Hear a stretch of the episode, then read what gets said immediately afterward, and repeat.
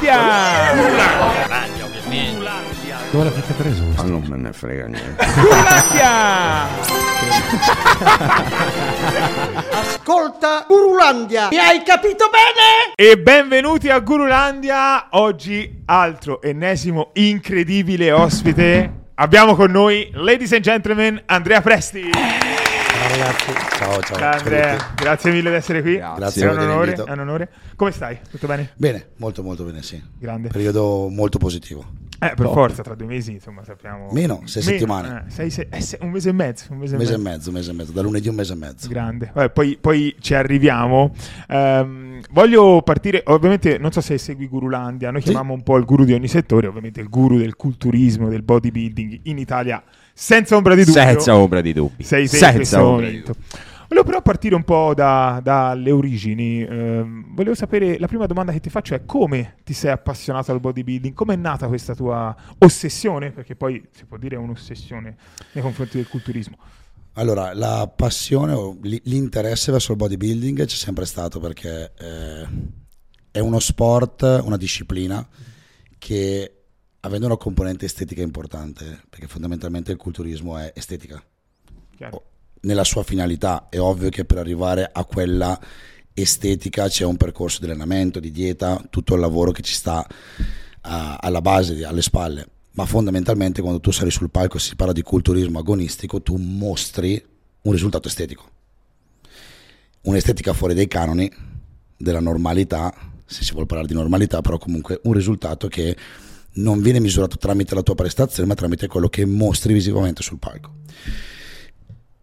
È una cosa che nasce quando non ti so spiegare come perché non saprei ricondurre all'esatto momento in cui ho detto wow mi piacciono i muscoli però ti deve piacere quel tipo di fisico ti deve piacere quel tipo di fisicità che quando poi la porti all'estremo o è aberrante per alcuni o è estremamente affascinante per altri ecco io sono da questa parte Ma te già dall'inizio volevi diventare grosso in questo modo oppure sei partito di- dicendo voglio avere gli addominali, un bel petto, come fanno un po' tutti diciamo? Ma il mio percorso è un po' particolare perché io parto come judoka.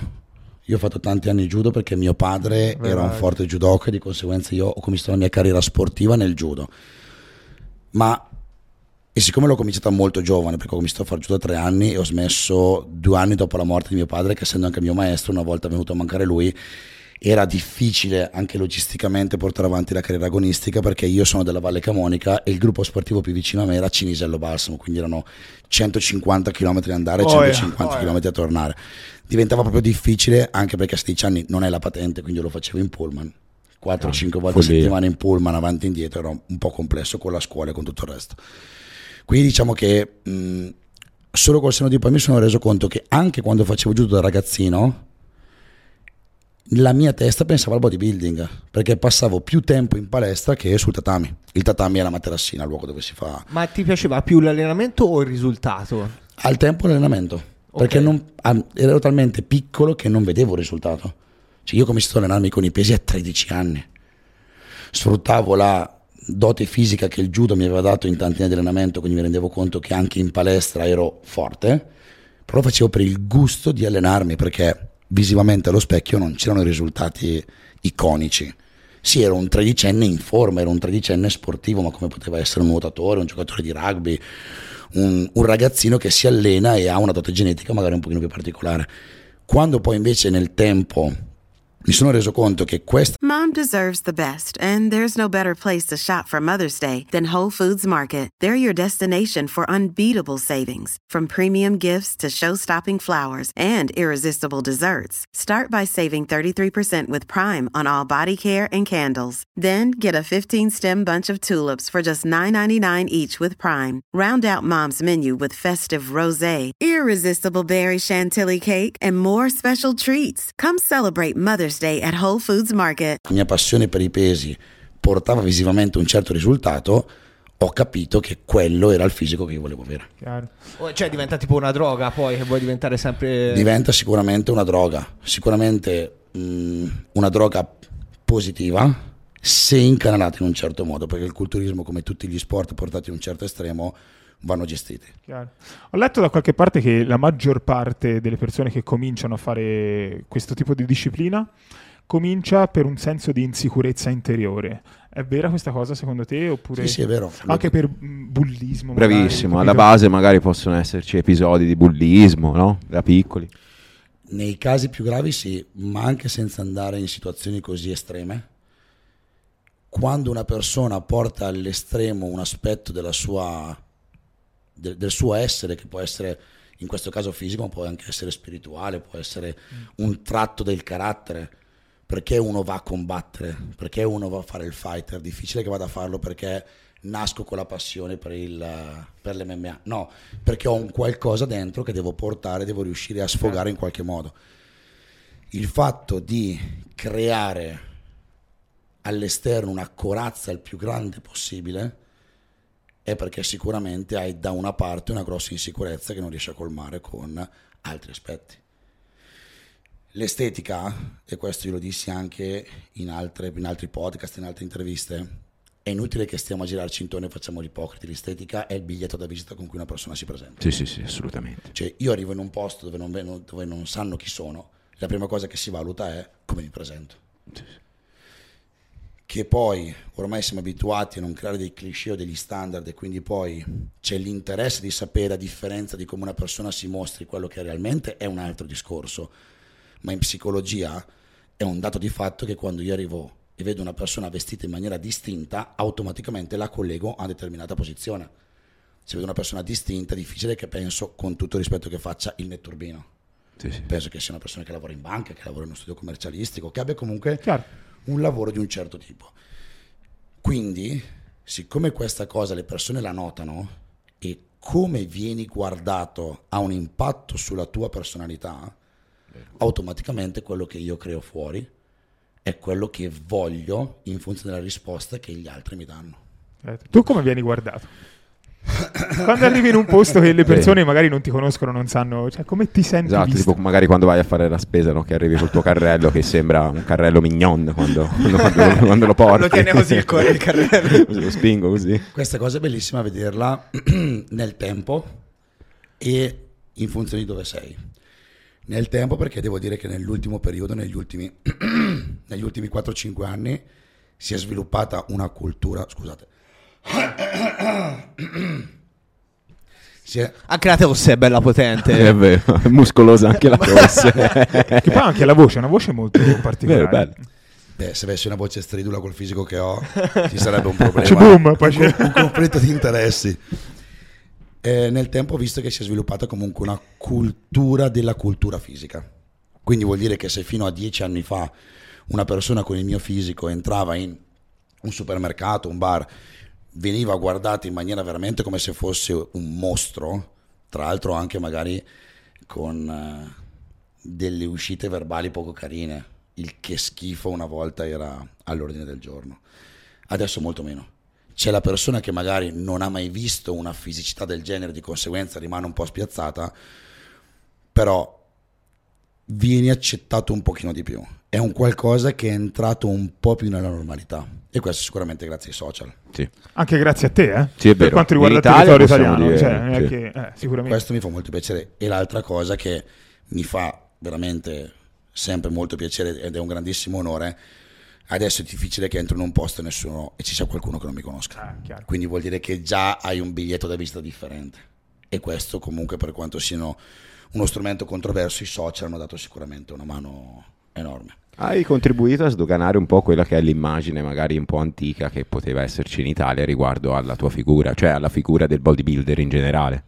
ma che in realtà lo stereotipo del bodybuilder che noi della nostra categoria eh, ci offendiamo tanto quando parlano no perché noi culturisti veniamo trattati come tutto muscoli niente cervello delle persone con poca cultura delle persone che se estrapolate dal loro ambiente non si sanno comportare è vero Mi hai spazzato così. cioè Ma- ma è spezza- colpa nostra. Cioè, la reputazione che noi ci siamo costruiti nel tempo è, è quella che ci meritiamo.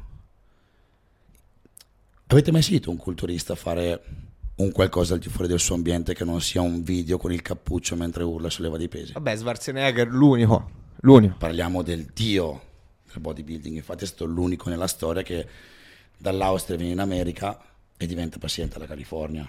Pazzesco. Stare attore. Pazzesco, è perché vero. comunque anche The Rock. Cavolo, è anche The Rock è attore. enorme. Però The Rock ha, una- ha un tipo di fisico da culturista, ma non è culturista. Schwarzenegger è un mister Olympia, cioè Certo. parliamo proprio di un culturista vero. A massima espressione. Ronnie Coleman, con tutto il rispetto per Ronnie, che è una persona che se fai bodybuilding non puoi stimare perché quando lo vedi e ti rendi conto di quanto ferro ha mosso quest'uomo, di quanti anni è passato della sua vita in palestra, veramente a far sempre la stessa cosa e veramente ogni giorno far fatica non può che non avere la stima di una persona. Ma Coleman, quando comunica, cosa comunica? Lightweight baby? Yeah buddy. Punto. Non va al di fuori di quelli che sono i confini che il bodybuilding ha. Chiaro?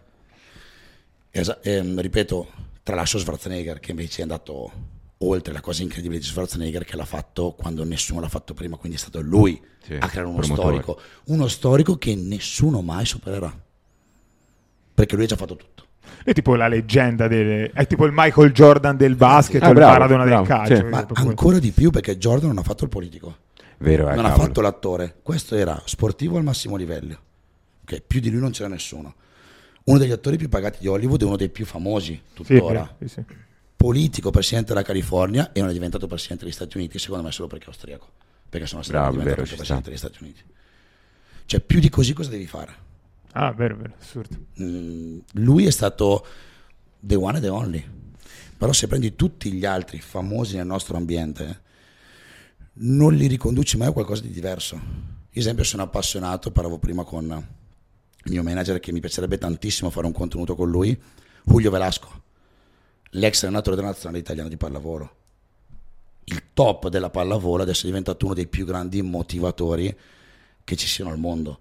Si è tolto, ha tolto quello che era il, il suo retaggio, la sua, la sua formazione prettamente sportiva e l'ha tramutato in qualcosa di diverso, ma tantissimi sportivi hanno fatto questo. E infatti qual è il tuo obiettivo finale? Nel senso, arrivato a questo punto a livello di stazza fisica, no? Penso che non è che crescerai ancora di più. eh, livello- Walter. eh. No, no, aspetta, attento, aspetta, no. Attento che prepara il pugno. Conto, se parti come me, posso arrivare magari ai tuoi livelli. C'è una crescita gigante. Arrivati a questo punto, la crescita a livello anche di percentuale non è così grande, no? Quindi, cos'è che ti motiva ad andare avanti? Qual è l'obiettivo finale che hai adesso? Oltre a Mister Olimpia e. Ma ti dico la verità, tecnicamente quello che hai detto è correttissimo, nel senso che non ci sarà più un exploit muscolare dove io Sì, una roba che ti- 50 kg, quello è ovvio. Però credo che ogni persona, indipendentemente da quello che fa, abbia un tempo giusto per fare determinate cose. E quando quel tempo è finito devi smettere di fare quella cosa. Se io ho 50 anni continuassi a fare la vita che faccio ora, come quando sono arrivato prima, con il pesce dentro la busta sottovuoto, mi sentirei decontestualizzato, mi sentirei fuori luogo. Adesso non me lo sento. È una cosa strana, ma è una cosa che in questo momento è necessaria perché in questo periodo della mia vita io ho questo come core, sia dal punto di vista passionale che dal punto di vista anche Lavorativo. business lavorativo. Mi darò un limite perché mi renderò conto che da quel momento in poi non sono più adatto, non sono più adeguato. Io ho sempre detto che smetterò di fare l'atleta quando la mattina mi alzerò e l'idea di andare ad allenarmi mi peserà, psicologicamente mi peserà. Ancora non succede mai proprio No. che un giorno ti svegli e non c'è voglia proprio di allenarti. La cosa che dico adesso è veramente così. Io mi alzo la mattina e non penso che è lunedì, è il giorno delle gambe. Scandisci così il la martedì settimana. sono le spalle, il mercoledì è il dorso, il giovedì sono i femorali, il venerdì è il petto, il sabato sono le braccia, la domenica shopping solitamente. È ossessione questa.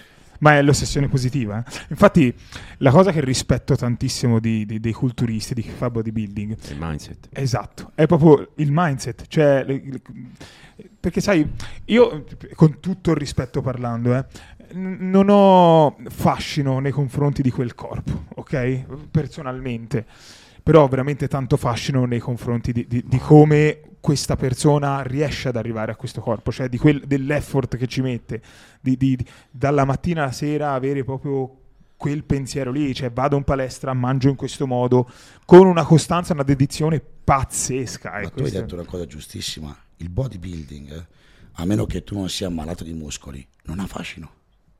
No, no, ma è... Ma è vero, io sono Tu mi hai chiesto prima quale sarebbe il mio obiettivo. In futuro sicuramente mi piacerebbe fare il comunicatore e curare tutto l'aspetto motivazionale. Ok. Quindi andare a divulgare quello che il bodybuilding di base ha, quindi questa grossa capacità di gestire la propria routine quotidiana, il fatto di avere il senso del dovere, il senso della cosa che per me è la componente fondamentale che è la disciplina. Esatto. E la disciplina batte qualsiasi cosa, batte la passione, batte la motivazione, batte l'ossessione.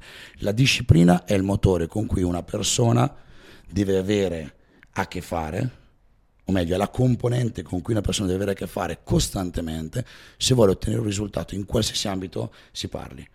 Se io sono uno studente di medicina, per quanto posso essere appassionato alla medicina, per quanto posso avere eh, amore verso questa, eh, questa materia, questo ambito, dopo che al terzo o quarto anno sono tutti i giorni della mia vita che studio 12-13 ore al giorno, c'è il giorno in cui dico vaffanculo la medicina, non la sopporto più, non, non ce, non ce la faccio più.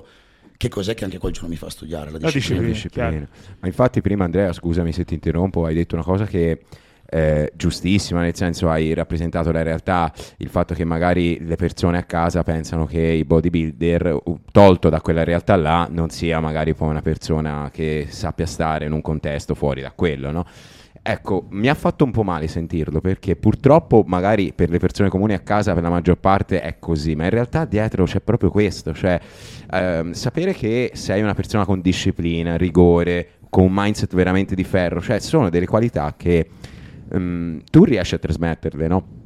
Però ecco, le persone a casa dovrebbero valorizzare, cioè il bodybuilder non è solo, tu, solo muscolo. Sono d'accordo, ma chi deve dare la possibilità di mostrare queste cose? Noi. Sì, esatto. Quindi se io limitassi la mia comunicazione alle persone facendo vedere solo quanti muscoli ho, quanto urlo in allenamento e non parlassi mai, perché è questo che manca al bodybuilding, la comunicazione. Una fase educativa.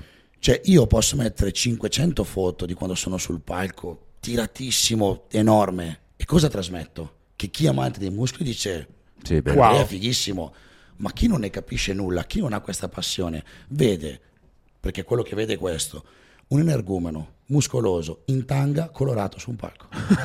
Sì, è vero, perché poi li spruzzano un pochino. Se invece io ti contestualizzo Come sei in arrivato a tanga eh. e ti dico, ma tu sai che per fare quello, Bravo. io nelle ultime 16 settimane mi sono alzato alle 4 di mattina andare a fare cardio un'ora. Sono tornato a casa, per due ore mi sono preparato tutti i pasti della giornata e sono arrivato alle 7 della mattina. Faccio il primo pasto, ho anche un lavoro, quindi mi metto al PC a fare le consulenze, piuttosto che parlo col commercialista, piuttosto tutte le mie cosine. Alle 10 torno in palestra e faccio il secondo allenamento della giornata. Mi faccio una doccia, la seconda della giornata, faccio un pasto, mi rimetto a lavorare. Se riesco mi stendo un'ora, un'ora e mezza per recuperare perché devo capire in che parte del pianeta sono Svegliato alle 4. e alle 18 al terzo allenamento. Allora quando tu fai percepire che dietro quell'omino muscoloso con un tanga c'è tutto questo, quell'omino muscoloso col tanga acquisisce un valore. Noi siamo una cultura molto operaia. In America, se io riesco in una maniera X, col mio business Y, a comprarmi la Ferrari, la prima cosa che io faccio è fare un video di quanto sono figo perché ho preso la Ferrari. E in America mi dicono, grande, bravo, Vero. come hai fatto? Cosa hai dovuto fare? Se lo facciamo in Italia, chissà cosa ha fatto, ha fatto le fatture false, non bidone. Eh, guarda quello dell'antiovinaio. Stessa cosa. Ma tutti, tutti, sì, sì. Lui l'ha fatto con l'Aurus, no, se non mi sbaglio. Sì, Sì, sì, l'hanno riempito di insulti. Eh, gliel'ha comprata il babbo. Se invece io, prima di farti vedere che ho comprato la Ferrari, ti faccio un vlog della mia giornata lavorativa, ti spiego da dove sono partito, dove sono arrivato, quelli che romperanno le palle ci saranno sempre, Vabbè, ma molti altri diranno, ah no, ok, mi ha fatto vedere tutta la fatica che ha dovuto fare per arrivare lì, allora ok. Noi siamo un- una, una nazione estremamente devota alla fatica. Se dimostri di aver fatto fatica, allora ti viene giustificato il fatto che tu hai un achievement, che è l'auto, che è il fisico, che è quello che vuoi. La chirurgia estetica, la chirurgia estetica in qualsiasi parte del mondo è sdoganata da quanti anni? Qua c'è ancora gente che rompe le scatole se vede una donna che si fa il botox. Vero, vero.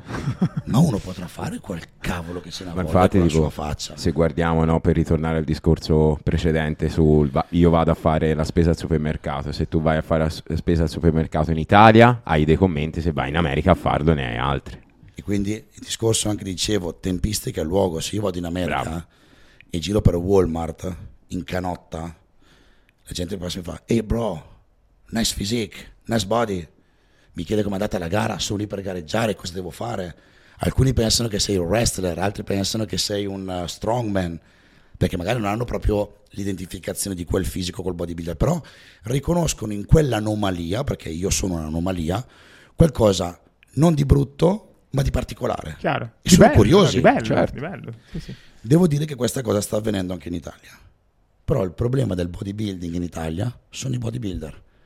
Questa cosa sta cambiando perché i social stanno portando tantissimo a livello di testimonianza su come un bodybuilder arriva a quella condizione, a quel fisico. E dall'altra parte, purtroppo, come ogni volta che un- uno strumento di comunicazione è di libero accesso per chiunque, ci sono anche del- del- delle persone che lo utilizzano in maniera, secondo me, Comunque questo te lo dicevo... dubbia. Te lo dicevo anche prima della, della puntata, cioè secondo me è, è tanto merito tuo, te ne va dato atto, cioè c'è un pre-presti e un post-presti, Vero, perché bravo. in Italia, io C'è parlo dell'Italia ovviamente, perché comunque anche io ho cominciato a informarmi indirettamente, direttamente, però ho cominciato a guardare tanti tuoi video, tanti tuoi contenuti e non ti dico appassionarmi perché è un mondo lontano dal mio, però a, a documentarmi quantomeno su, su quella che è la disciplina, su come appunto un atleta come te arriva in, in quelle condizioni a quel determinato evento. Quindi è- Questo è- mi fa molto piacere. Sì, no, assolutamente. Quindi Questo mi fa piacere perché secondo me l'atleta di, di l'agonista, l'atleta di alto livello, per avvicinare le persone deve sempre lavorare con dei parallelismi. Io, Andrea Presti, ho come obiettivo l'Olimpia. Tu, persona X, che sei, ipotizzo, magari in sovrappeso, imponiti il tuo Olimpia e il tuo Olimpia sono 30 kg in meno. Vuol dire che io per arrivare all'Olimpia Andrea Presti ho sei allenamenti- 12 allenamenti a settimana, 5 pasti al giorno, per tot. Tu per arrivare al tuo Olimpia imponiti di andare in palestra tre volte a settimana, di stare a dieta mangiando Esatto, correttamente. sì, Cioè ogni persona che vuole migliorare il proprio fisico ha un suo personalissimo Olimpia. E per Olimpia intendo dire l'obiettivo che ti fa essere felice e ti motiva nel fare tutto quello che ogni giorno devi fare, disciplina, per arrivare a quell'obiettivo. Io questo vorrei trasmettere alle persone. Io non do valore a un risultato solo se è agonistico. Io seguo persone, ragazzi, che hanno perso 60, 70, 100 kg Wow, grande. non faranno mai l'Olimpia. Anzi, è Vabbè, brutto diciamo. perché tante volte quando se dovessi mettere la loro condizione fisica attuale senza far vedere l'inizio, se tu li vedessi così, decontestualizzati dal loro inizio, quindi con 100 kg di più, sembra persone che non vanno neanche in palestra. Perché sono persone che hanno acquisito una, una fisicità normale. Ma questo era 100 kg in più. Pazzesco. Cioè, se io ho fatto fatica a 10 per arrivare all'Olimpia, questo ha fatto fatica a 40 per perdere 100 kg. Perché quindi io ho più valore a livello di risultato di, di lui? Questa cosa non esiste. Se io posso mettere a disposizione è una soddisfazione grandissima che ho avuto è che stiamo andando nelle scuole. Per la prima volta il bodybuilding va nelle scuole superiori, Wow, grande, medie bello. e superiori. Tant'è che l'evoluzione di questa cosa è stata bellissima, perché come ti dicevo io a fine carriera vorrei fare questo, vorrei fare il divulgatore, vorrei fare il motivatore. La scuola è quell'istituzione antichissima in Italia che tutti fanno, che tutti conoscono, che fa parte della vita di, di tutti.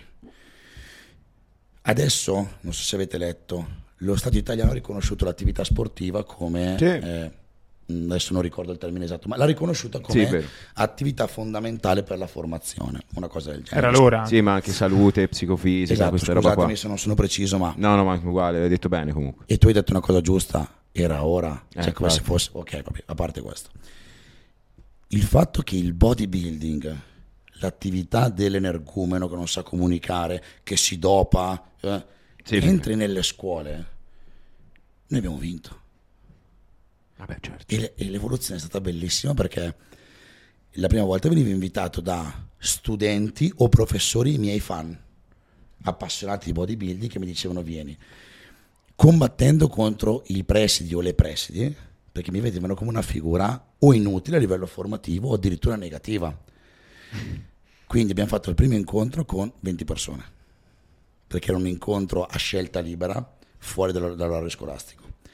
Il secondo incontro 150, abbiamo fatto purtroppo solo tre perché poi per motivi di tempistica non sono riuscito a farne altri, quasi 600 persone.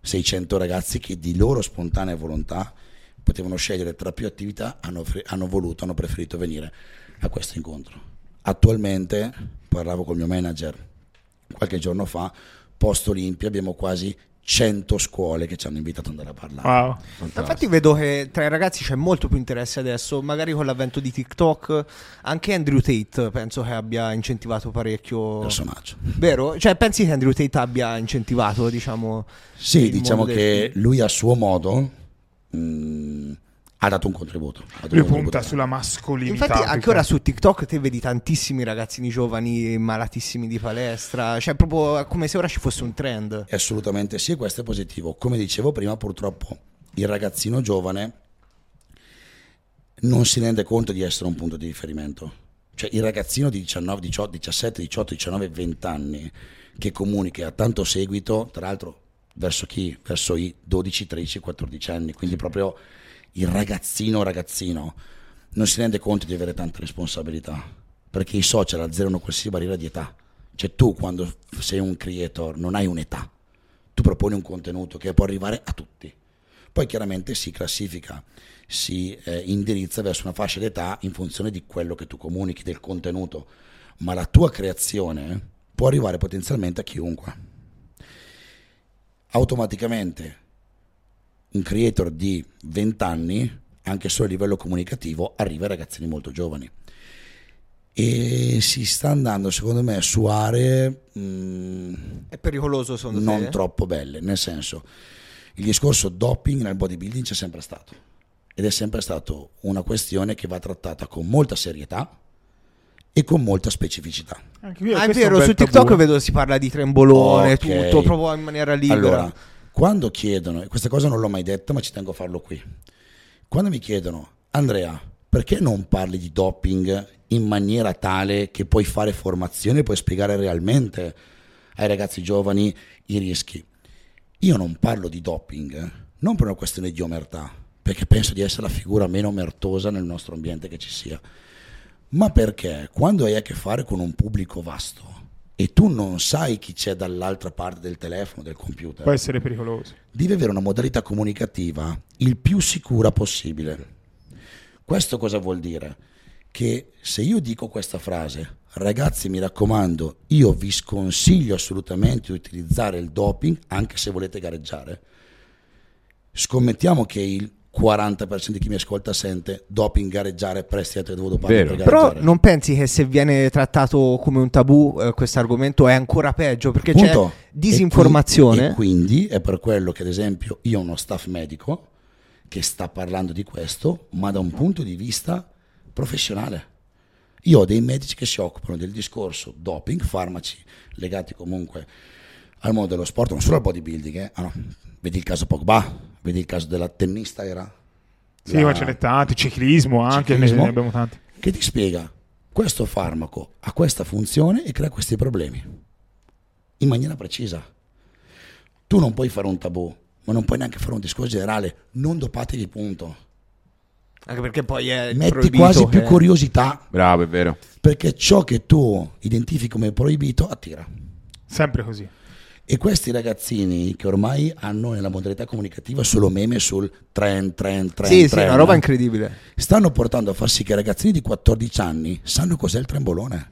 Io a 14 anni non sapevo cosa fosse. Io, scusate, cos'è il trembolone? Io non lo so. No, è una sostanza dopante. Ok, ah, ok. Arrivano a saperlo. Questa cosa non va bene perché io sono arrivato a conoscenza di alcune cose in età più avanzata con un bagaglio Esatto. di vita E e, culturale e di maturità tale per cui posso essere più pronto ad affrontare certi temi. Ma un ragazzino di 13 o 14 anni che sente questa cosa sente che tutti i creator che lui segue che parlano solo di quello, sarà portato a fare attenzione o esserne attratto? Esserne attratto, per forza. Sì. Senti Adriano, insomma tra due, sei settimane, scusami, eh, arriverai a, a Mister Olimpia, che è la tua terza volta, se non sbaglio. Terza partecipazione. Non, non vorrei fare gaff. Terza. Eh, terza partecipazione, complimenti innanzitutto. Mi piacerebbe sapere com'è la, quando arrivi lì, eh, c'è una sorta di tensione da parte tua, ormai sei proprio sciolto, tranquillo, vai easy sul palco e spacchi tutto. Ah, sciolto, tranquillo? No. Una parola, una parola, grossa, penso che neanche il mister Olimpia sia sciolto e tranquillo perché se, se ami il culturismo per fare un, parallel- un, parallelismo con il calcio come se un calciatore arrivasse alla finale dei mondiali. Eh, un po' di tensione. Per quanto poi essere Cristiano Ronaldo, però sei alla finale dei mondiali, eh, quindi un po' di agitazione, un po' di emozione sicuramente c'è. Diciamo che io tendenzialmente proprio di mio non sono uno che vive in maniera emotivamente drastica le cose, ma in nessuna parte della mia vita, né quando ho fatto degli esami universitari, né quando ho fatto la maturità, né quando ho gareggiato. Sono sempre abbastanza tranquillo perché quando non sei lucido non sei prestazionale.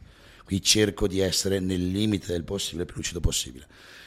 Chiaramente quando mi sono qualificato per la prima volta e mi sono trovato di fronte tutta l'organizzazione dell'Olimpia, è tosta.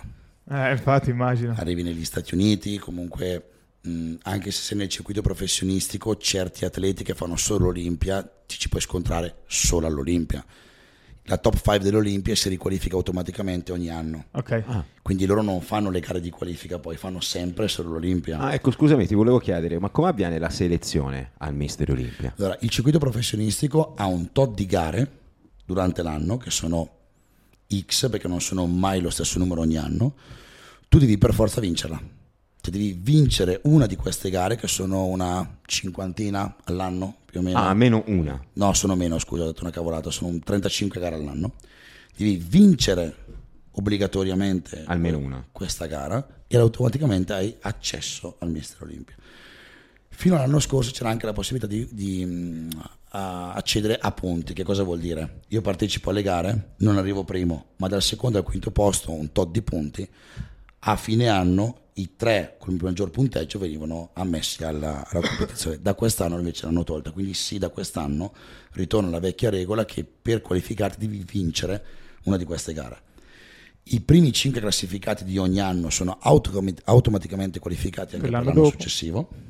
E quindi, come dicevo prima, alcuni atleti, non dovendo fare le qualifiche, tu sai che se li incontri sul palco, li incontri solo quando fai l'Olimpia.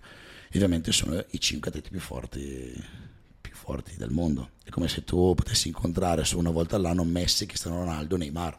Chiaro, chiaro, chiaro. Per fare un esempio. E quindi insomma dai, quando te li vedi nel backstage eh, realizzi dici, che cazzo sono qua. Che poi sono un po' i, i tuoi idoli oppure sono rivali per te, perché comunque esatto, sì, sono vero, Messi, come, Ronaldo come e Neymar, ma anche te fai parte di quel gioco, di quel game. Quindi Io sono estremamente onesto, io sono eh, molto consapevole. Io sono una persona che, ho detto tre volte io sono, questa cosa non va bene. sono partito nella mia carriera con una genetica sicuramente sfavorevole. In questo ambiente la genetica viene considerata una componente fondamentale, quindi se sei baciato in fronte da mamma natura hai la benedizione del mondo del bodybuilding. Scusa questo... se ti interrompo, che vuol dire genetica sfavorevole? Bah, e... Che ad esempio se sei nato con le clavicole molto strette e il bacino largo, già la tua struttura ah, okay. non è molto favorevole avere una fisicità di un certo tipo. Ci sono certe cose che non, non possiamo modificare, giusto? No, okay. purtroppo no. Ah, tipo se, anche il bicipite che parte prima. Le inserzioni, le inserzioni muscolari, dove nasce, dove finisce un muscolo, purtroppo non puoi modificarlo. Lo puoi aumentare di volume ma se la sua forma, la sua conformazione è quella, purtroppo non ci puoi fare nulla. E io soprattutto a livello muscolare, la, la cosa che dicevi tu ora, non sono geneticamente così dotato rispetto a tanti altri atleti che sono con delle rotondità, con delle strutture muscolari molto più complete e molto più massicce. Per far fronte a questo ho sempre cercato di puntare su quelli che invece sono le mie caratteristiche forti, che sono la definizione estrema, io sono considerato uno tra i tre professionisti più tirati, come si dice nel Quindi con meno massa grassa, scusami. Più, esattamente, okay, con la condizione più estrema, proprio quando sembra che non hai la pelle eh, del circuito mondiale. Quindi ogni volta che mi presento sul palco sono sempre uno dei più tirati. ho una buona struttura da un punto di vista osseo perché ho un punto vita molto piccolo, le spalle molto larghe, di conseguenza quando ti presenti sul palco non sei un comodino, sei, dai, no, un minimo di struttura ce l'hai, ma muscolarmente ci sono tanti atleti che sono molto molto più dotati di me. Quindi sono molto consapevole e nonostante, come dicevi tu, io con queste persone mi scontro, però sono anche un amante del bodybuilding. Quindi quando io vedo questi fenomeni nel backstage, io sono affascinato. Chiaro. Cioè, è come se un amante del calcio e vedi che si scalda Ronaldo e poi ci giochi contro. Quando si scalda, ti fermi a guardare e dici, porco cane, sei forte questo. Uguale io sono nel backstage e vedo questi mostri e dico, ma questo chi l'ha partorito? Cioè, come ha fatto nascere così? Che, che incrocio di uomini e esseri mitologici è stato? Però lì su, su quel palco non c'è una sorta... Cioè, eh, voi vi allenate mesi, mesi e mesi e una volta che siete lì il gioco è fatto, non c'è una sorta di prestazione, c'è la flessione dei muscoli, penso. No, non lo so, chiedo, eh, chiedo. Bella a, a domanda, proposito, eh. a proposito, agganciandosi a questo topic, a questa domanda qua, come cosa giudicano? Io da casa lo guardo sempre Mister Olimpia quando lo fanno vedere, se non sbaglio Italia 1, insomma lo, lo mostra sempre e dico "Ma che cosa giudica la giuria?" Basta. Cioè, perché i commentatori dice guarda bellissimo quello, quello, però io a, ta- a parte che non so qual è il muscolo che stanno indicando, quindi magari è qua dietro e non lo vedo, però di- mi sono sempre chiesto quali sono i parametri che utilizzano per attribuirvi un punteggio e poi per definire quello ha vinto. È abbastanza complesso, nel senso che quando guardi una gara di alto livello, il livello è talmente alto, c'è un'equiparazione tra alcuni atleti talmente... mm. Allora, se io guardo una gara amatoriale, quindi vado ad avere una gara di qualificazione, neanche professionisti, parlo degli amatori, c'è il dotato che sta sopra la media degli altri. Quindi anche se tu prendi una persona che non è esperta, li vedi tutti in fila, dici, secondo te chi vince? 99 su 100 lo indovini. Perché vedi il- la pecora nera in mezzo a una media abbastanza eh, uguale. Lo vedi perché è molto più grosso degli altri, lo vedi perché è molto più tirato degli altri, lo vedi perché ha una bella struttura rispetto agli altri. Quando invece il livello si alza, quindi da amatore diventi professionista, professionista ti qualifica al Mister Olimpia, vuol dire che tu hai già fatto tutta una serie di scremature che hanno portato il top degli atleti lì. Quindi ti trovi tutti più o meno grossi uguali, tutti più o meno con la stessa condizione e difficile che trovi qualcuno con una brutta struttura. Quindi lì diventa veramente difficile capire chi sormonta uno e sormonta l'altro. Però diciamo che i parametri sono massa, quindi volume muscolare, definizione, proporzioni, quindi il fatto che tu abbia banalmente la parte bassa proporzionata a quella alta, tu non sia Ok. troppo grosso sopra, piccolo sotto e viceversa. Simmetria, quindi che tu abbia il lato destro proporzionato col lato sinistro, cosa che se purtroppo hai avuto infortuni o purtroppo hai avuto un modo di allenarti sbagliato, hai un emissoma più sviluppato dell'altro. Anche tipo la postura, cioè Anche la postura è fondamentale. Se tu hai una leggera scoliosi, chiaramente, ad esempio, hai un- una parte più sviluppata rispetto all'altra perché il corpo attua tutta una serie di compensi. E la tenuta di palco. Eh, infatti quello che poi... Parlavamo prima di Bumstead. Bumstead, oltre a essere superiore fisicamente, se tu prendi una persona che non capisce nulla di culturismo e quando sono tutti sul palco dici chi ti sta attraendo, chi sta attraendo la tua attenzione, ti daranno tutti Bumstead. Per Ma perché si- fa? per come si muove, per la sicurezza che ti, ti trasmette, per lo sguardo, Personalità, la tipo. personalità che ha nel Carisma. posare, il carisma. È come quando tu vedi una sfilata di modelle e c'è quella che ha la camminata che ti cattura. Sono tutte belle, sono tutte al top, ma c'è quella che quando cammina dici questa ha qualcosa in più. Quindi c'è la presta- la- l'ansia da prestazione del palco. Comunque c'è- Assolutamente eh, sì. Ad esempio, io, sicuramente non ai livelli di Bumstead, ma ho sempre curato molto la mia presenza di palco.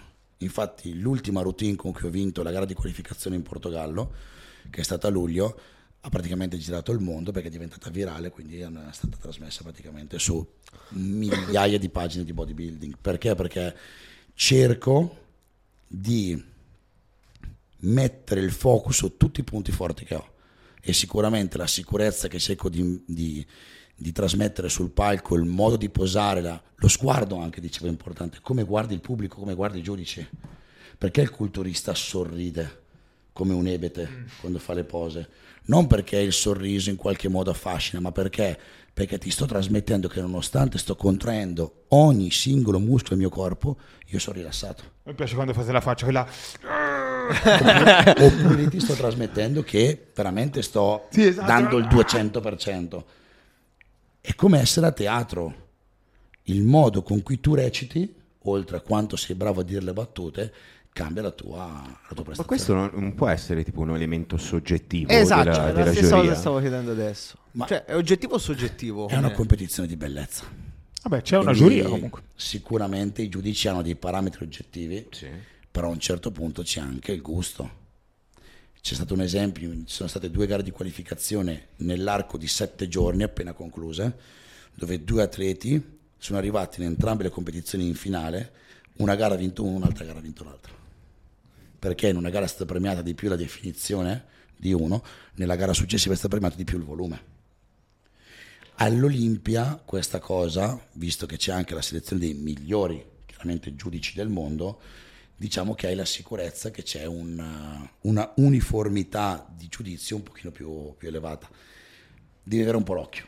Ti assicuro che se guardi un po' di gare, quando vai all'Olimpia, anche da solo riesci a intuire, ok, quelle se la battono per la top 2, quello per il terzo e quarto posto, quello è fuori perché c'è un compromesso tra volume, definizione, proporzioni, modi di stare sul palco che determina in maniera abbastanza chiara chi vincerà. Ci Capito. sono a volte un po' di. Hai mai notato in, ambienti come Mister Olimpia favoritismi, no? Cioè, tipo meriti, meriti presi ma non, eh, Io devo dire, non la, meritati. devo dire la verità, non ho mai visto grossi scandali Ok. dove il quinto è arrivato primo o il primo è arrivato quinto.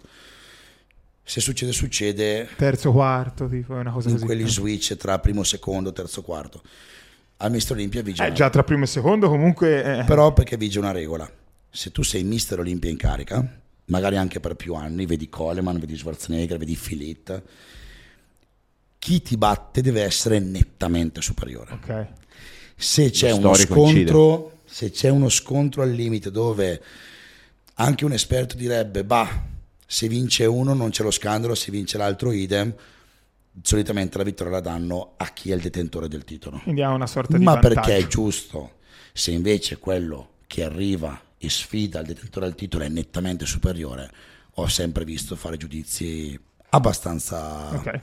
abbastanza giusti. Ma invece come funziona la preparazione prima di fare Mister Olimpia? Hai detto che hai, eh, hai perso 10 kg in due settimane. La strategia di come uno arriva nella condizione più estrema possibile è molto soggettiva in funzione della tua fisicità. Ci sono atleti che per questioni genetiche fanno molta fatica a tirarsi, quindi sono soggetti che magari acquisiscono molto volume facilmente ma fanno più fatica a poi a scendere, invece soggetti come me che è il contrario. Io geneticamente nasco magro e di conseguenza per me scendere è molto molto facile. Ma come fai a perdere 10 kg senza Riduci perdere anche i muscoli? C'è una Eh, perché, gestione cioè- delle calorie in maniera mirata, chiaramente non di botto, quindi non è che io mangio 5.000 calorie e dal giorno dopo ne mangio 1.000. C'è una discesa graduale, 5.000, 4.500, 4.000, 3.500, fino ad arrivare a una soglia di, eh, come la chiamiamo noi, scarica, dove hai delle quantità, soprattutto in relazione ai carboidrati, abbastanza basse, e in quella condizione tu attui delle modificazioni dal punto di vista metabolico e crei un deficit tale tra ciò che introduci e ciò che consumi che ti porta a perdere massa grassa. Ok. Però non c'è uno schema fisso sulla gestione dell'alimentazione, perché magari tu sei uno che ha bisogno di uno shock più forte, quindi magari devo abbassarti l'alimentazione in maniera molto importante perché sennò il tuo metabolismo non si muove, e altri soggetti che invece possono farlo in maniera più graduale. Io sono uno che può farlo in maniera più graduale. Quindi l'alimentazione non è Ci un pattern ci- che ci- si ci può... dici la, la- la tua dieta, cioè cosa mangi in un giorno quando sei in fase di massa? Massa? Wow. Ah, 5 Massa- polli a colazione. Massa vuol dire tanti carboidrati? Pe- No, non devi, uccidere, devi eh. prendere massa. Tanto tutto. Tanto tutto. Ok, ok, ok. in massa e quando sono in bulk io sto sui se prendiamo comunità di misura il riso come fonte di carboidrati che poi io traduco magari in gallette o crema di riso sto quasi sul chilo di riso al giorno più o meno 800 grammi un chilo di riso al giorno Boia. sto sui 750 grammi di pollo e 700 grammi di pesce Al giorno? al giorno. Ma Ver- mangia anche il Mac come si vede tipo nei video. Sì, sì, lo faccio vedere perché e quello poi dipende un po' da quanto uno si conosce della gestione. Vuol dire che io ormai mi conosco talmente bene che se mi rendo conto che la condizione fisica me lo permette, mi concedo anche il McDonald's, mi concedo E, anche- e tu hai la sensazione di fame da mangiare un, un- un chilo di riso al giorno, 750 grammi di pollo al giorno, più pesce? È vero, come fai a cioè, buttare come- giù? Esatto. O si torna alla disciplina. si deve tornare alla disciplina. Eh, esatto. Perché Quindi a volte ti capita di mangiare e non hai fame. La cosa più difficile quando si fa bodybuilding è mangiare tanto. Però mangiare così tanto non porta problemi tipo fegato, reni, cose. Ma sicuramente una iperalimentazione è un qualcosa che da gestire a livello organico è impegnativo. È anche vero che è per quello che si mangia, come si dice in gergo, sempre il più pulito possibile. Cioè, quando tu mangi 6-7 mila calorie al giorno, non è un problema andare da McDonald's, Eh no. perché ho una quota calorica talmente alta che se devo raggiungerla posso raggiungerla anche col McDonald's. Però se io già sottopongo il fisico a un impegno così grosso come gestire 6-7 mila calorie al giorno e in più gli do anche cibo spazzatura, questo veramente si rivolta un giorno mi dice Andrea, È finito. hai rotto le palle. Eh, sì, sì, sì. Se invece io cerco di selezionare il cibo qualitativamente migliore, abbinarci una giusta integrazione sia a livello di vitamine, sali minerali, enzimi, perché devo dare una mano anche al mio sistema, al mio apparato digerente per gestire tutta questa massa di cibo, diciamo che se lo guardi in un'ottica di longevità è molto meglio mangiare meno, però stai facendo bodybuilding. Capito? Ma io tipo lo vedo su di me, no? Che io per mangiare devo andare a fare la spesa, cucinare, lavare i piatti, eh, cioè tantissime cose, no? Te che hai tutti questi passi da fare al giorno, come gestisci tutta questa cosa? Hai una persona proprio che si occupa solo di quello o perdi te tipo 6 ore al giorno Il solo meal per... prep. Fai il meal prep. Guarda, io fino a due anni fa facevo tutto io. E quanto tempo ci perdevi? Tipo? La vita. Cioè tutta la giornata praticamente dedicata a quello. La vita, io veramente la giornata che ti ho detto prima era così, mi alzavo a fare il cardio alle 4 di mattina, dalle 5 alle 7 era la preparazione pasti. Durante la giornata nei ritagli andavo a fare la spesa, che alla fine è facile perché le cose che compri sono più o meno sempre uguali, quindi Sempre quelle, sì. ne compri in quantità industriale, riempi la dispensa e sei a posto per due settimane. Però io impiegavo circa due, due ore e mezza al giorno per la preparazione dei pasti.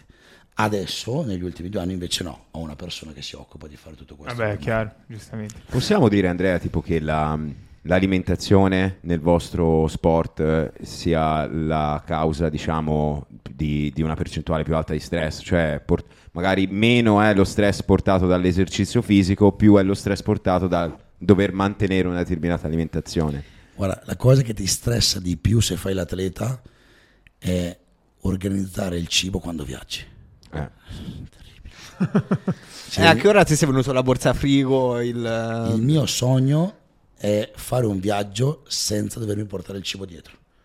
Cioè, non so, mangiare un panino in aeroporto, Ad esempio, no, tu, Macedonia in autogrill. tu determinati pasti, magari, cioè determinati alimenti magari non, non li mangi, non lo so, eh? Cioè, Dimmi, dimmi. tipo, che ne so, una bistecca con le patatine, da quant'è che non te la fai? No, se sono in off season, come ti dicevo prima, lo faccio. Sì, ah, ok, sì, sì, no, lo Ok, faccio. non sei proprio quindi Gestisco- uno che si priva. No, perché se mi rendo conto, ripeto, che fisicamente me lo posso permettere, perché no? Cerco sempre di bilanciare, perché una bistecca con le patatine ci sta. Se io con la scusa che ho 7000 calorie al giorno dovessi andare tutti i giorni da McDonald's, tutti i giorni a mangiarmi una cheesecake, fisicamente ne risento, non tanto dal punto di vista dietetico, estetico, ma dal punto di vista di salute. Sì, sì, certo. Chiaro. Però sicuramente la dieta, non tanto nel farla. Cioè, ragazzi, se uno fa bodybuilding e non riesce a stare a dieta, cambia sport. Esatto. Parlo di bodybuilding agonistico, attenzione, eh. che fa parte dello sport. Poi è, È il pacchetto completo. Sì. È come uno che gioca a pallavolo che non vuole avere problemi alle caviglie. Non giocare a pallavolo Mm-hmm, è una cosa imprescindibile. Poi comunque la dieta, secondo me, è, è imprescindibile in qualsiasi sport a altissimi livelli. Cioè, il calciatore di Serie A è a dieta, il nuotatore è a dieta. Il di bodybuilding a maggior ragione, ovviamente, però qualsiasi sport. E ti dico di più che noi abbiamo uno studio talmente approfondito del discorso alimentare e di integrazione che se la nostra cultura la portassimo negli altri sport avrebbero veramente un incremento delle prestazioni incredibile perché noi siamo paranoici sull'alimentazione. Se tu parli con un calciatore, lui segue la dieta che gli dà il nutrizionista, difficile che trovi il calciatore che si gestisce, che conosce quello che sta facendo, no? Invece se tu parli con ogni culturista sai perfettamente cos'è una proteina, cos'è un grasso, cos'è un aminoacido. Se ogni sportivo di ogni sport avesse questa cultura e questa cura nella scelta del cibo, nella scelta dell'integrazione, ti assicuro che le prestazioni di ogni sport sarebbero molto più alte. Vero, guarda, si diceva prima, prima di fare la puntata, è proprio questo, il fatto che un bodybuilder sa molto bene i principi nutritivi all'interno degli alimenti. Questo secondo me è anche un vantaggio, eh? cioè proprio a livello di conoscenza della persona. La prima cosa che i nutrizionisti dovrebbero insegnare quando prendono una persona è come si fa la spesa. Bravo. Come si legge la tabella nutrizionale degli, degli alimenti? Quando io compro un alimento devo capire, il nutrizionista mi ha detto di prendere il pane integrale, non il pane normale. Perché? Perché il pane integrale ha delle caratteristiche rispetto a quello non integrale. Dove le posso trovare? Nella tabella nutrizionale. Quindi la prima cosa che secondo me alle elementari dovrebbero insegnare quando fanno tutte le materie che riguardano le scienze, perché alla fine si parla di scienze, saper leggere quante proteine ha un alimento, quanti grassi ha, quanti carboidrati ha, di questi carboidrati quanti sono zuccheri, quanti polialcoli o polialcoli, che sono gli zuccheri quelli che si usano nei dolcificanti. I dolcificanti fanno male o non fanno male? La Coca Zero si può bere o non si può bere? Sono tutte domande che le persone comuni sono utili. È vero, sì, perché se no rischi di cadere nelle trappole. Tipo anche la Caesar salad, di solito la gente pensa che è una cosa dietetica, ma ha le stesse calorie di una pizza, tipo. Sì, oppure cioè, tipo Ma come io quando mangio la Caesar salad mi sento, eh no, sembra, mi tipo... sento bravissimo. ad esempio anche, sono stato bravo. Ad esempio anche il discorso del visto questo toast con avocado e salmone, sono due grassi, cioè sia avocado che salmone potrebbero stare insieme, corretto? Se, se, è una dieta bilanciata non è molto bilanciata. Esatto, passano su Instagram queste cose come diete. No, no, ma è fondamentale ragazzi, il culturista questo lo può insegnare, lo può insegnare eh, infatti, anche bene. Infatti.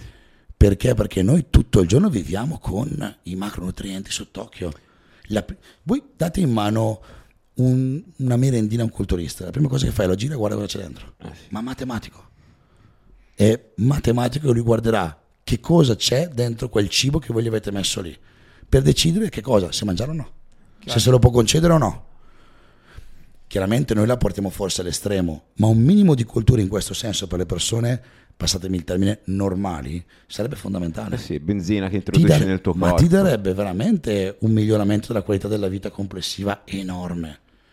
Secondo me non solo in ambito sportivo, anche se uno fa l'imprenditore, certo, cioè, sì, sì, se certo. te mangi, ti alleni, sei più ne, focus, ne, molto più ti dà energia, ti dà a livello anche, io penso che ha un risvolto anche proprio a livello mentale, quindi cioè, sei, stai meglio. Stai C'hai più chiarezza mentale, hai visto quando mangi il McDonald's anche a livello mentale ti senti no, come vero, se eh. avessi la nebbia? Ci no, sono tantissimi studi, c'è stato uno studio meraviglioso fatto dall'Università di Tempere, che è una, una località in um, eh, Finlandia, dove sono stati somministrati degli aminoacidi ramificati degli studenti di medicina e hanno visto che da quando hanno cominciato a assumere aminoacidi prima della sessione di studio le prestazioni sono aumentate, la media si alzava. Ora, non sono un biologo, non sono un medico, quindi non ti so spiegare nel dettaglio il perché, però c'è una correlazione tra l'attività cerebrale e l'assunzione di certi macronutrienti. Sì, sì, sì, chiaro. Bisogna sapere che i carboidrati possono diventare grassi. Bisogna sapere che gli aminoacidi possono diventare carboidrati, ma non viceversa, in modo tale che io ho delle nozioni di base con cui mi posso muovere. Certo. È fondamentale. Ma... E io ho un team di consulenza, perché io oltre a fare il bodybuilder professionista di lavoro ho un ho un gruppo che fa consulenza Infatti fitness. volevo arrivare a questo. Aspetta, eh, scusa, no, no, mi passiamo, volevo fare sempre una domanda legata all'alimentazione, no? la curiosità. No, scusami, la, eh, se esistono bodybuilder vegani o vegetariani? Vegetariano e vegano sono due cose diverse. Sì, sì, sì, però diverse. hai visto. Vegetariano, allora, se parliamo di altissimo livello, no. Ok. Ci sono persone con un'ottima fisicità che sono vegane e vegetariane, però diciamo che... Eh, utilizzano un livello di integrazione molto alto. Ad esempio, tutti gli aminoacidi essenziali ormai sono a completa derivazione vegetale, quindi vuol dire che anche un vegano li può assumere. La maggior parte della quota proteica della loro alimentazione la prendono da lì. Okay. Quindi vuol dire che loro riescono a assicurarsi un contenuto proteico di livello ottimo, in quantità anche abbastanza elevate, nonostante rimangano eh, vegani. Allora è fattibile. Ad alti livelli no, perché comunque le quantità di, macro- di macronutrienti che servirebbero sono... Spropositato. Tipo 20 kg di fagioli al giorno. Cioè, come fai a prendere Bella domanda, 250 però, grammi di proteine? Cioè, un vegetariano o un vegano non può fare bodybuilding. Sì, perché c'è Ripeto, chi dice... c'è una compensazione con adesso l'integrazione, quindi che è estremamente valida perché, ripeto, sull'onda vegan anche le ditte di integratori si sono mosse, stanno facendo tutti integratori vegan, in maniera tale che sono disponibili a chiunque. Però diciamo che la cultura vegana sta un po' scendendo. Era salita tanto qualche anno fa, adesso si sono resi anche loro l'evidenza scientifica. Cioè la scienza, dal punto di vista eh, alimentare, ha dimostrato che una dieta vegana non è una dieta completa. Ma anche i dottori dicono che i clienti, cioè i clienti vegani spesso sono quelli più malati e tutto. Sì, perché ci sono delle componenti nutrizionali che non vengono coperte. Che No, con la tua dicono scelta anche- alimentare, con la scelta alimentare che concede una scelta che tra l'altro tante volte è più etica, perché alla fine Vero. la scelta di essere vegano la maggior parte delle volte è Etica. etica e io quella l'appoggio. Il vegano, se vuole seguire quel tipo di dieta per un motivo etico, io lo appoggio perché è giusto, è vero, è innegabile che comunque lo sfruttamento degli animali nell'alimentazione sia problematico, però non devono provare a uscire da quell'ambito e cercare di convincere il mondo che invece dal punto di vista scientifico sia meglio una dieta onnivora, perché gli stanno dicendo una stupidata. Ti volevo fare una domanda sull'argomento inverso. Ho visto che diversi americani, tipo Joe Rogan, Jordan Peterson, i Mangazzi, parlano di questa dieta, cioè la dieta carnivora, quindi di mangiare solo carne, dicono che fa bene, che hai molta più energia, perdi peso, metti muscoli. Che ne pensi di questo tipo di, di dieta che stanno promuovendo tanto in America? Allora, da un punto di vista prettamente tecnico, mh, è una cosa che ci può stare per il processo che spiegavo prima, perché carne, proteine, aminoacidi, gli aminoacidi possono essere convertiti in zuccheri a necessità, quindi vuol dire che una persona che mangia solo carne, con una componente anche di grassi ovviamente, può avere tutti i macronutrienti, zuccheri, proteine e grassi, una persona che mangia solo carboidrati e non proteine non può avere le proteine. Ok. perché il processo di gluconeogenesi che appunto trasforma i carboidrati, scusami, gli aminoacidi in carboidrati esiste, ma vice- viceversa no. Ci può stare come concetto. Gli eschimesi vivono solo di grassi e proteine e vivono. Da un punto di vista invece secondo me di sostenibilità, di longevità e di salute, una dieta bilanciata, varia è la cosa migliore. Perché io tipo ho visto in molti bodybuilder o gente mh, parecchio focalizzata sulla palestra, non, non mangia frutta e verdura, prende solo multivitaminici, queste cose. Cioè, ti ti dice anche fare in questo modo va bene. Sì, perché ottimizzi. Cioè tu la frutta e la verdura la mangi per cosa? Sì, per vitamine, sali e minerali. Li prendi in compresso, sono fondamentalmente Ah, la stessa anche te cosa. fai così?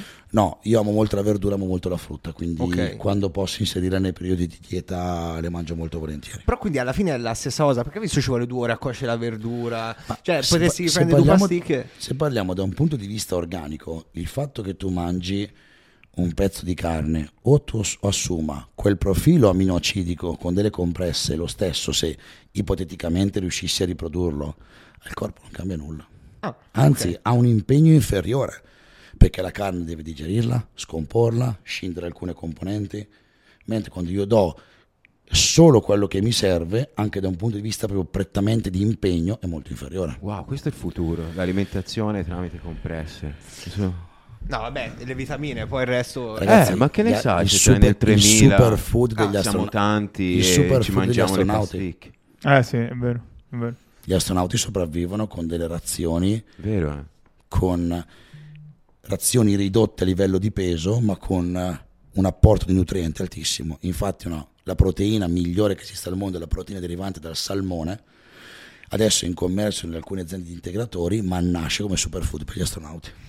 Senti Andrea, mh, tornando mh, un attimo, mh, cioè, perché eh, stiamo parlando di, di- di tutto quello che è intorno al bodybuilding, al culturismo, che è quello che fai, però sappiamo che oltre a questo sei anche imprenditore. Parliamo di soldi, impresa, dai. Parliamo un po' di business. Parliamo un po' di business. che a me è un argomento che invece è più nelle mie corde, perché mi piace.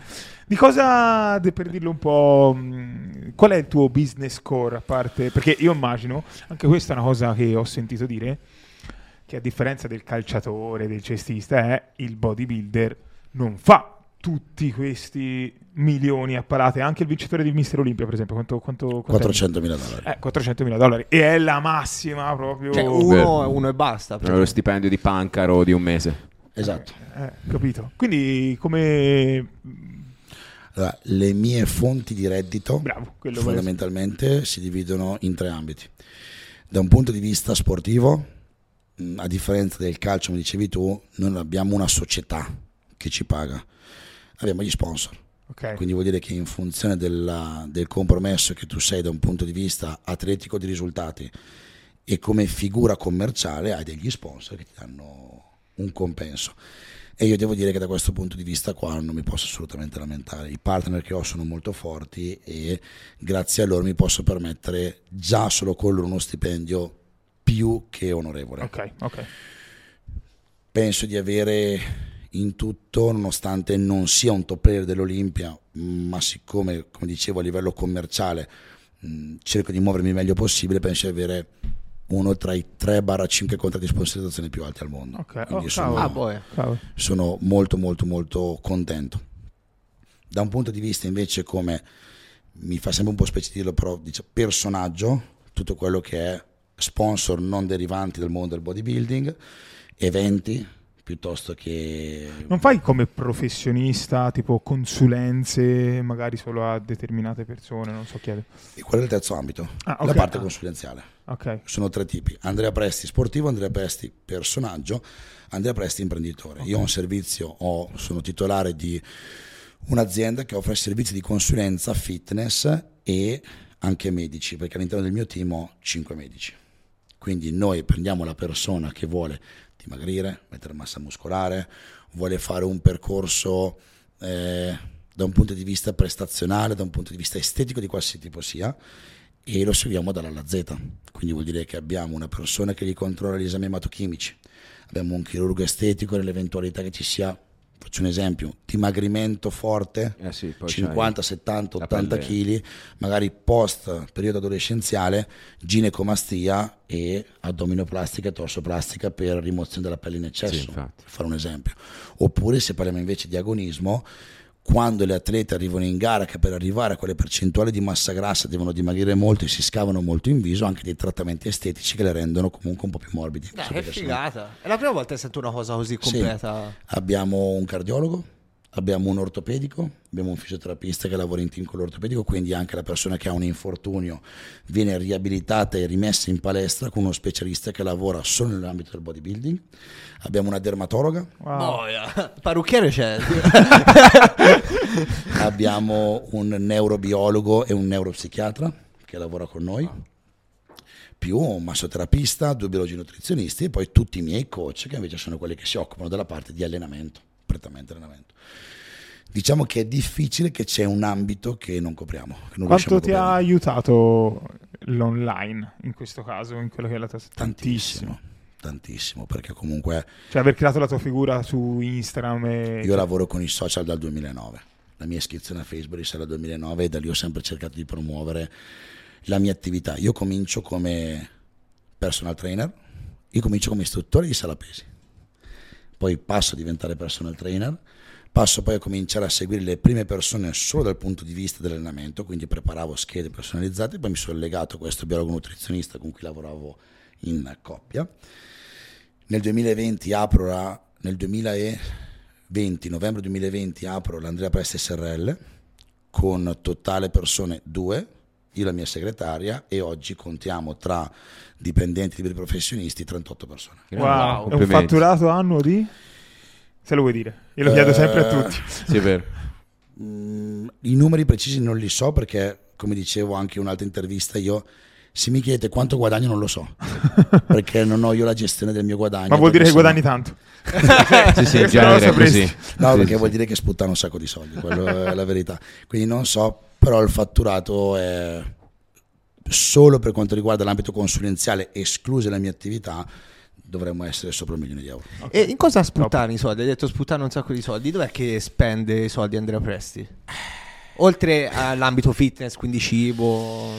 Io sono appassionato di sneakers, Ok. Ho una collezione di sneakers. E tra l'altro anche quelle che hai adesso sono molto belle. E devo dire che io sono innamorato da quando sei entrato in questo ufficio del eh? traguardo Eh, di eh. quel Daytona lì che è molto bello quello. Anche lì è una tua passione l'orologio. Sono appassionato di sneakers, orologi ed abbigliamento in generale. Ah, ok. Sono abbastanza appassionato, sì. Non sono un grande fan delle auto, anche perché in quelle che mi piacciono non ci sto. È vero, eh. è vero. Te come c'entri in una Lamborghini? Hai provato Non ormai? ci un entro. casino, Ah, non c'entri, non ci entro alzarsi, proprio. Non ci entro per No, la paura di non essere attratto a comprarle, non ci entro perché Ma mi poi convinco ma- di non immaginati Andrea Presti che scende alla Lamborghini. No, a te ti serve tipo Oppure il Cybertruck o qualcosa Immaginati di- Andrea Presti uscire da un Hammer H2. Eh, No, lì faceva- no. classici, dai. No. Però sneakers, abbigliamento, orologi sono le passioni che ho. Anche se adesso abbiamo un progetto molto grosso che è quello di aprire una nostra nuova sede su Milano e quindi da brava formichina Accantoni. accantoniamo Eh, e sì, sì. cerchiamo di realizzare questa Ma è possibile, scusa, eh, è possibile farsi seguire direttamente da te? Quindi se voglio avere un personal trainer farmi seguire es- eh, esclusivamente da te, non da qualcuno. Che tutto ha un prezzo, Walter. quando Eh no, c'è, infatti quando ero c'è curioso Andrea. di sapere quanto costerebbe farsi allenare da Andrea Presti. Ti dico la verità, in questo momento, nonostante c'è, sono tutti i dati che mi arrivano mensilmente dalla, dalla, da- da- dalla nostra, da- da- dalla nostra analista, che è la nostra segretaria, mediamente credo che ci siano 400 persone in attesa di avere una lezione di personal con me. Anche se io ho avvisato che non saprò dare una data perché non ce la faccio con gli impegni. Cioè io questo weekend sono qua da voi oggi, domani scendo a Roma, domenica salgo, ho un'inaugurazione e poi sono a sei settimane dell'Olimpia. Quindi mi devo dedicare comunque alla mia operazione. Nonostante io li metta in stand by per mesi, rimangono. Eh, I costi miei sono abbastanza impegnativi, però credo anche di offrire un servizio di un certo tipo e mh, vedo che c'è risposta perché le code sono, sono importanti. Certo. No, immagino. Una, una mia curiosità, è anche questo è un tabù, ok? Non so se farò una figura di merda o no, ma insomma, Vabbè, ho avuto. Il rapporto prestazione sessuale bodybuilding. Le distruggi Perché tutte. Tante volte si sente Le dire, guarda, distruggi tutte. Distruggo una. Vabbè, vabbè, nel senso... cioè ha dei risvolti comunque in ambito sessuale, Certo, le spezza a metà. oppure, oppure- Allora, Si troncano in questo è un due. argomento interessante perché non si capisce come mai nell'immaginario collettivo delle persone è per quello che automaticamente se sei grosso e tanti muscoli hai un pipo piccolo. Ma forse è la proporzione, perché te vedi questi Questo uomini giganti, anche se No, ce l'hai di ma 20 io vorrei- centimetri, è Cioè, piccolo. È Eh, colpa rispetto- dello slip a Mr. Olympia, secondo Ok, me. perfetto, metterò del cotone. Ma il, il discorso che, il discorso che vorrei capire, che mi incuriosisce veramente è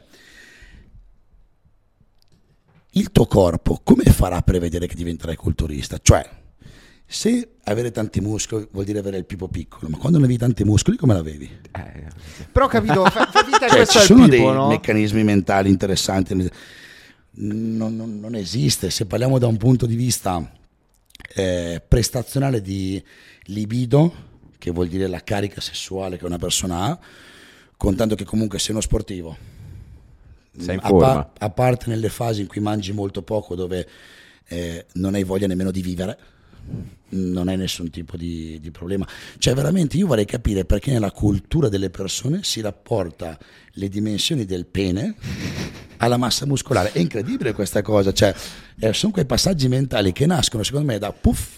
Sì, sì, non sì, si sono quei luoghi comuni che non hanno Tante senso. volte io ho sentito anche proprio nei, non lo so, eh, nei, nei- nei gergo, insomma, quando chiacchieri proprio con gli amici al bar, eh, quelli lì che eh, lì, eh, non li si rizza mica, cioè una cosa così, capito? Ah, sì, sì, sì. Ma, vero, eh, vero. Ok.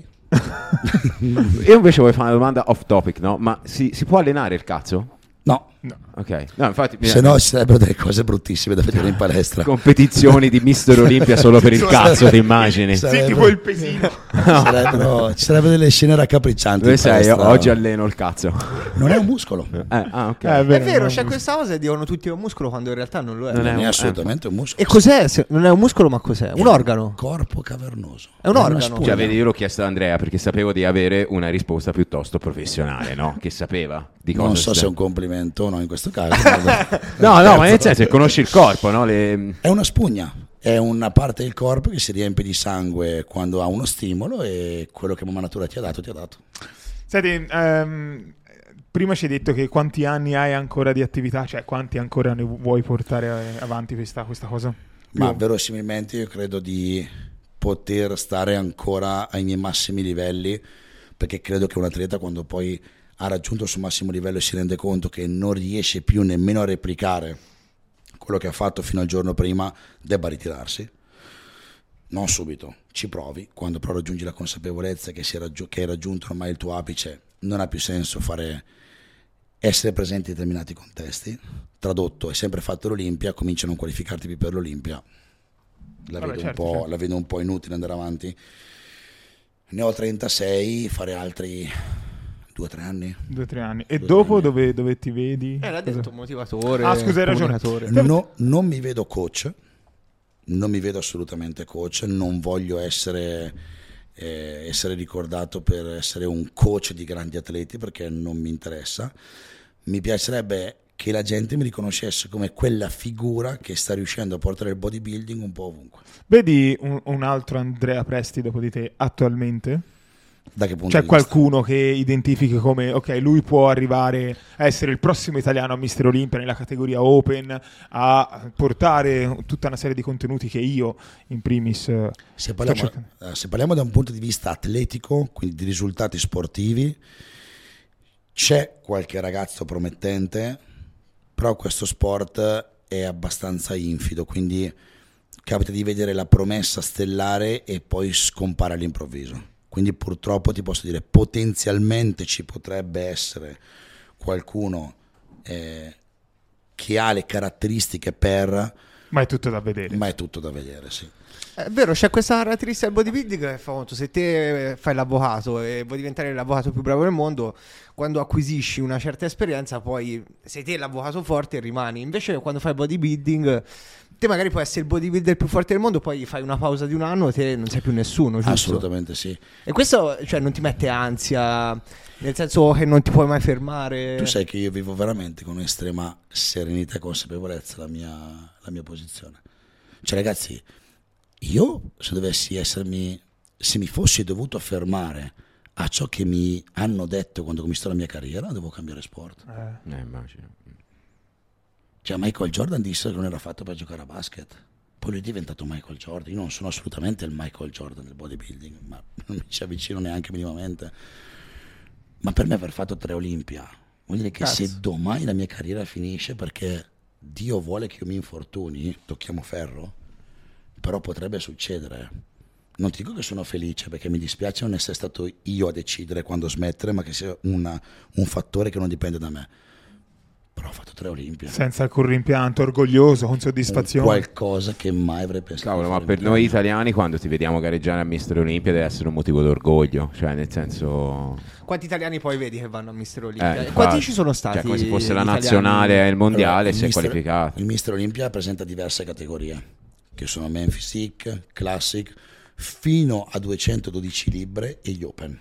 Eh, quella tua dico penso sia la più difficile, no? la più estrema. Allora, sì, è anche la più seguita. Infatti ci fu un bellissimo teatrino durante una press conference dell'Olimpia del 2018-19 in cui chiesero a tutti who, who is the real Mr. Olympia e dissero quello che vince gli Open. Gli altri non sono Mr. Olympia, gli altri hanno partecipato, ma il Mr. Olympia è chi vince la categoria Open. Eh, io mi sono qualificato nel 2021 e prima di me l'ultima qualifica è stata nel 93. Assurdo. Erano 28 anni che nessuno, nessun italiano Wow. andava all'Olimpia. Nel 2021 sono stato da solo, nel 2022 mi sono qualificato io e un altro atleta e quest'anno credo che sarò ancora solo io. Wow. Complimenti Andrea. Porta in alto la nostra bandiera. Cioè, te Ma- pratica, eh, magari questa è una domanda stupida, però te sei l'uomo più grosso d'Italia. Cioè, fonda- Sì? cioè non c'è uno più grosso di te. Eh, no, c'è qualcuno più grosso di me, però in, in ambito, com- di, com- in A ambito livello di gare competitivo, proprio. io sono quello che nelle caratteristiche che dicevo prima, in Italia sono il più completo. La massima espressione del corpo umano. Magari c'è qualcuno più grosso di Però me, non definito. ma non è definito. Magari c'è qualcuno che è definito come me, ma non è grosso come me. Io Certo. sono quello che da, da tutti i punti di vista è il più completo. E Eh, senti, ah, ma ah. che consiglio daresti all'Andrea Pressi di 18 anni in ambito fitness? Quindi, se avessi la possibilità di parlare con il te di 18 anni, cosa gli diresti? io ho perso tantissimo tempo. Ho perso tanto tempo. Dai 18 anni che mi sono ritirato a far judo, ho cominciato a valutare l'idea di fare bodybuilding seriamente a 25. E quindi in quei sette anni mi sono sempre allenato, sono sempre rimasto in forma, ho recuperato un po' di vita extra sportiva che non avevo fatto prima perché essendo un judoka ero nel tunnel della, de, dell'agonismo anche in quel senso però quei sette anni lì sarebbero potuti essere veramente sfruttati in maniera migliore. Quindi sicuramente il consiglio che darei è quando ho capito che mi piacevano i muscoli che mi piaceva questo tipo di, di disciplina di sport cominciare subito. Invece ho procrastinato. No ma forse non è adatta a me ma dove vado ma è lontano? Dovevo sbattermi le palle di tutto e dire prendo l'auto dove è il primo preparatore? A 400 km prendo vado e mi faccio preparare. E invece ho procrastinato molto rinviato molto Ho capito. fondamentalmente per insicurezze e dubbi Senti, E prima, invece- prima, ah. prima, non abbiamo tempo. Ah, Prima, non abbiamo tempo. No, prima finito, di- finito ragazzi. Prima di chiudere, è una cosa che facciamo con tutti gli ospiti, eh, il giochino delle risposte secche. Quindi io ti Vai. dico X o Y e te ne scegli una, ok? Ok? Prepara la camera. Siamo stati bravi, eh. Partiamo. Mare o montagna? mare Arnold o Coleman? Eh, sì, sì, la prima è tranquilla, poi dopo... eh. Arnold Arnold. Pizza e birra o merluzzo e broccoli? merluzzo e broccoli Andrea Muzzi o Danny Lazzarin? Dani Lazzarin Definizione o massa? definizione Soldi o sesso? sesso One More Time o Gurulandia? Gorulandia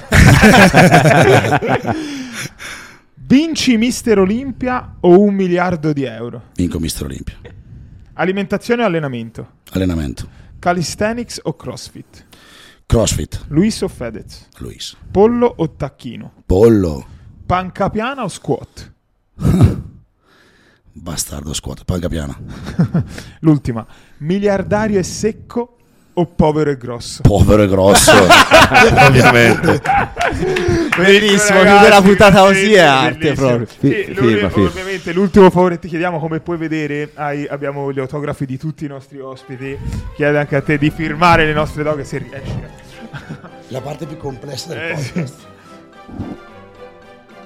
Grande. Una roba incredibile. Andrea, Eh, davvero grande. Grazie mille Andrea Grazie per voi, essere stato con noi. Grazie Bellissima mille. Grazie mille. Super è stato un professionista. piacere. Grazie, Eh, ragazzi. grazie ancora. E,